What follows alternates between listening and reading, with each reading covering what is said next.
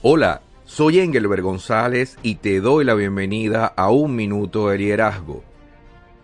Hoy finalizaré esta miniserie con tres consejos para iniciar tu propio emprendimiento. Primero, reconoce tus fortalezas, qué te apasiona, qué puedes ofrecer al mundo. Tu potencial está formado por tus fortalezas. Seguro podrás llenar vacíos en potenciales clientes. Hay alguien que está buscando lo que tú puedes ofrecer. Si logras descubrir la necesidad que existe en el mercado y cómo poder satisfacerla, de seguro podrás obtener un lugar en el que podrás crecer y avanzar como emprendedor. Segundo, evita improvisar. Más del 80% de los emprendimientos fracasa.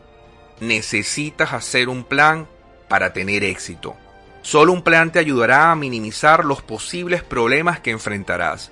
Un plan de éxito que incluya el manejo de las finanzas, el marketing y las ventas. Tercero, busca ayuda de un experto en emprendimiento. Obtener ayuda de alguien que ya ha tenido éxito emprendiendo te dará a conocer las bases para construir tu éxito.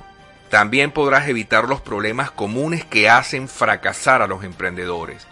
Te recomiendo que leas una serie de artículos que he escrito en mi blog sobre este tema.